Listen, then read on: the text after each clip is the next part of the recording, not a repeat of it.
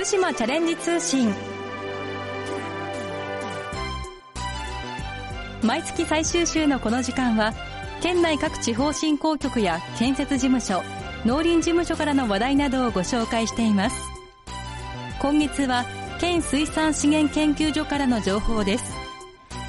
東日本大震災と原発事故により甚大な被害を受けた沿岸漁業。県水産資源研究所では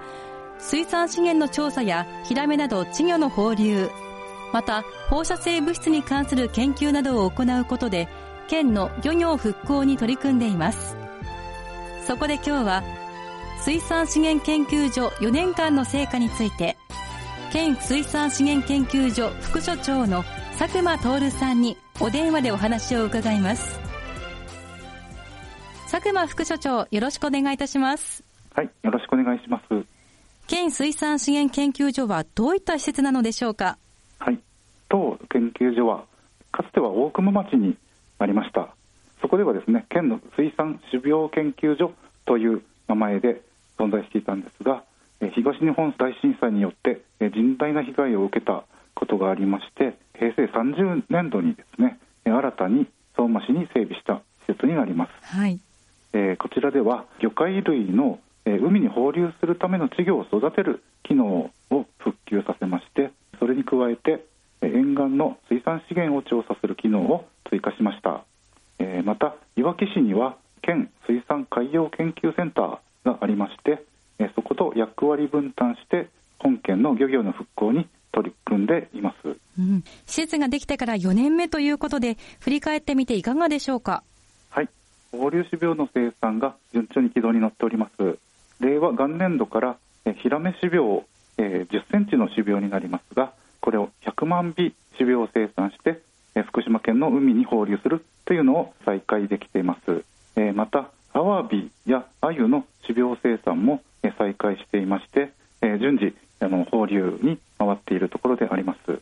えここの施設の特徴としまして相馬共同火力発電株式会社新地発電所のですね、え冷却に使用した温かい海水を、え魚介類の飼育に活用していることが挙げられます、え海水を温めるために、え通常はボイラーで燃料を燃やして温めるんですがその燃料費を、え削減することができまして SDGs の17の目標の中の9番の目標にですね、え合致した取り組みとなってます、えまたですね資源管理と栽培漁業によってですね海の資源を回復させるという本来の仕事も行っておりまして、こちらはですね SDGs の17の目標の中の14番海の豊かさを守ろうという取り組みに、合致しておりましてこのような形でですね SDGs にも取り組みを行っております。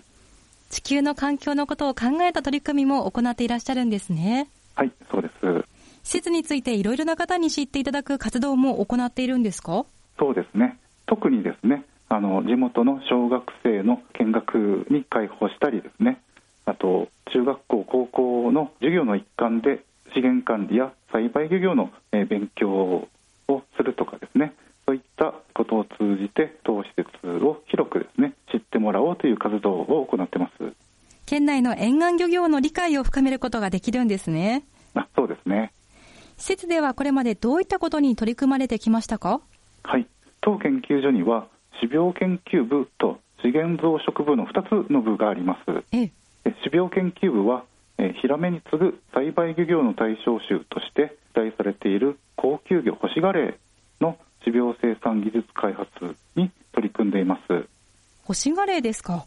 はい。現状ですね生産率が低い魚なのでもっとですね生産率を良くする技術開発に取り組んでいましてホシガレイの種苗を放流した後ですね、えー、どのような移動を海にしているかっていうのが今まで分かってきませんでした。でそこで昨年度からなんですが福島大学とあと京都大学と共同でですねある実験に取り組んでおりまして実はあのホシガレイに発信機を取り付けて松川浦に放流するという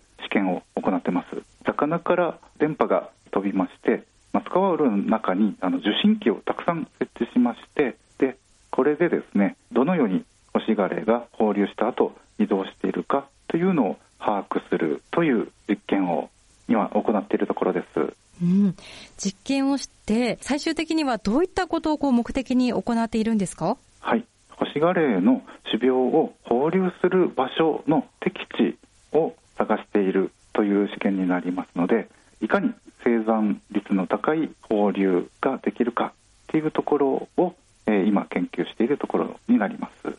えー、この干しガレを海に放流することで海の中の資源量を増加させてですね、えー、ゆくゆくは漁業者さんが取ってくる水揚げ量の増加につながるようないい魚福島県の魚にしたいというふうに考えてます。ということは福島県産の干しガレイもねこれから期待できるということなんですね。そうですね。資源増殖部ではどういった取り組みをされているんですか？資源増殖部では試験操業の拡大状況と水産資源の増減について調査してその様子を把握しています震災後はどういった状況ですか？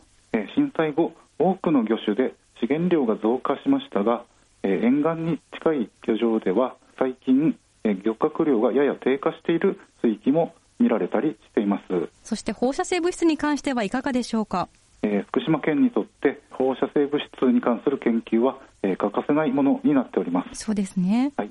でこちらでは緊急時環境放射能モニタリング調査において相馬双葉地区の海産物の検査の検体作成を行っています、えー、それに加えてですねこちらの施設充実したあの飼育実験の施設がありますので、え、それを活用しまして放射性物質を含む餌を食べさせまして、ま、魚の体内に取り込まれる割合を測定したりその後、え排出される速度を調べたりも行っています、え、また松川浦という特徴的な漁場があります。でこの松川浦において、えー、水や海底度とそれから生物の放射性物質濃度を調査しています川を通して陸から流れ込む放射性物質があるんですがこれらがですね魚類に与える影響は非常に小さいということが確認されています。そういった研究結果も出ているんですね。はい。今後はどのようなことに力を入れていく予定でしょうか？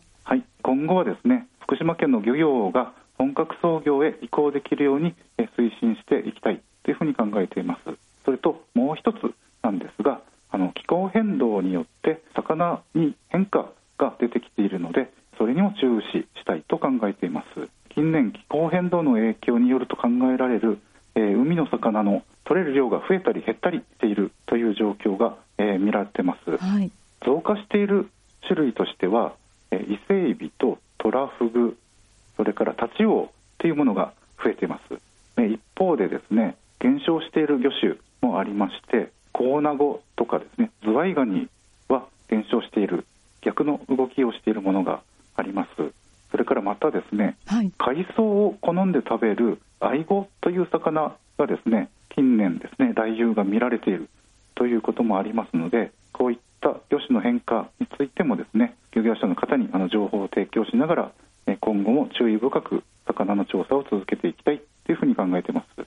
では最後に副所長からラジオを聴きの皆さんにメッセージをいただけますか？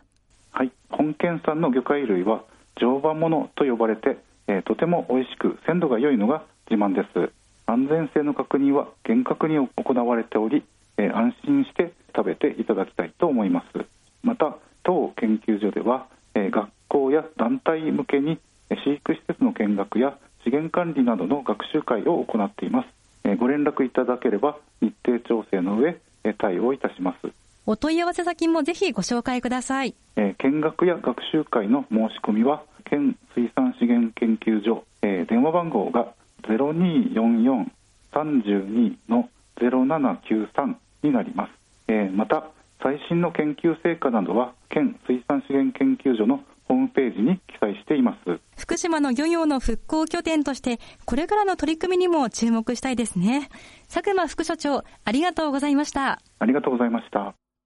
一つ一つ実現する福島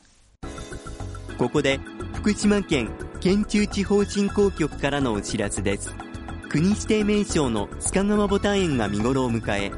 来月5月31日まで有料開園中です。10ヘクタールの園内では290種7000株の大輪のボタンが華やかにそして優雅に咲き誇ります。ゴールデンウィーク期間中は様々なイベントを開催します。5月5日木曜日子供の日にはウルトラヒーローがやってきますよ。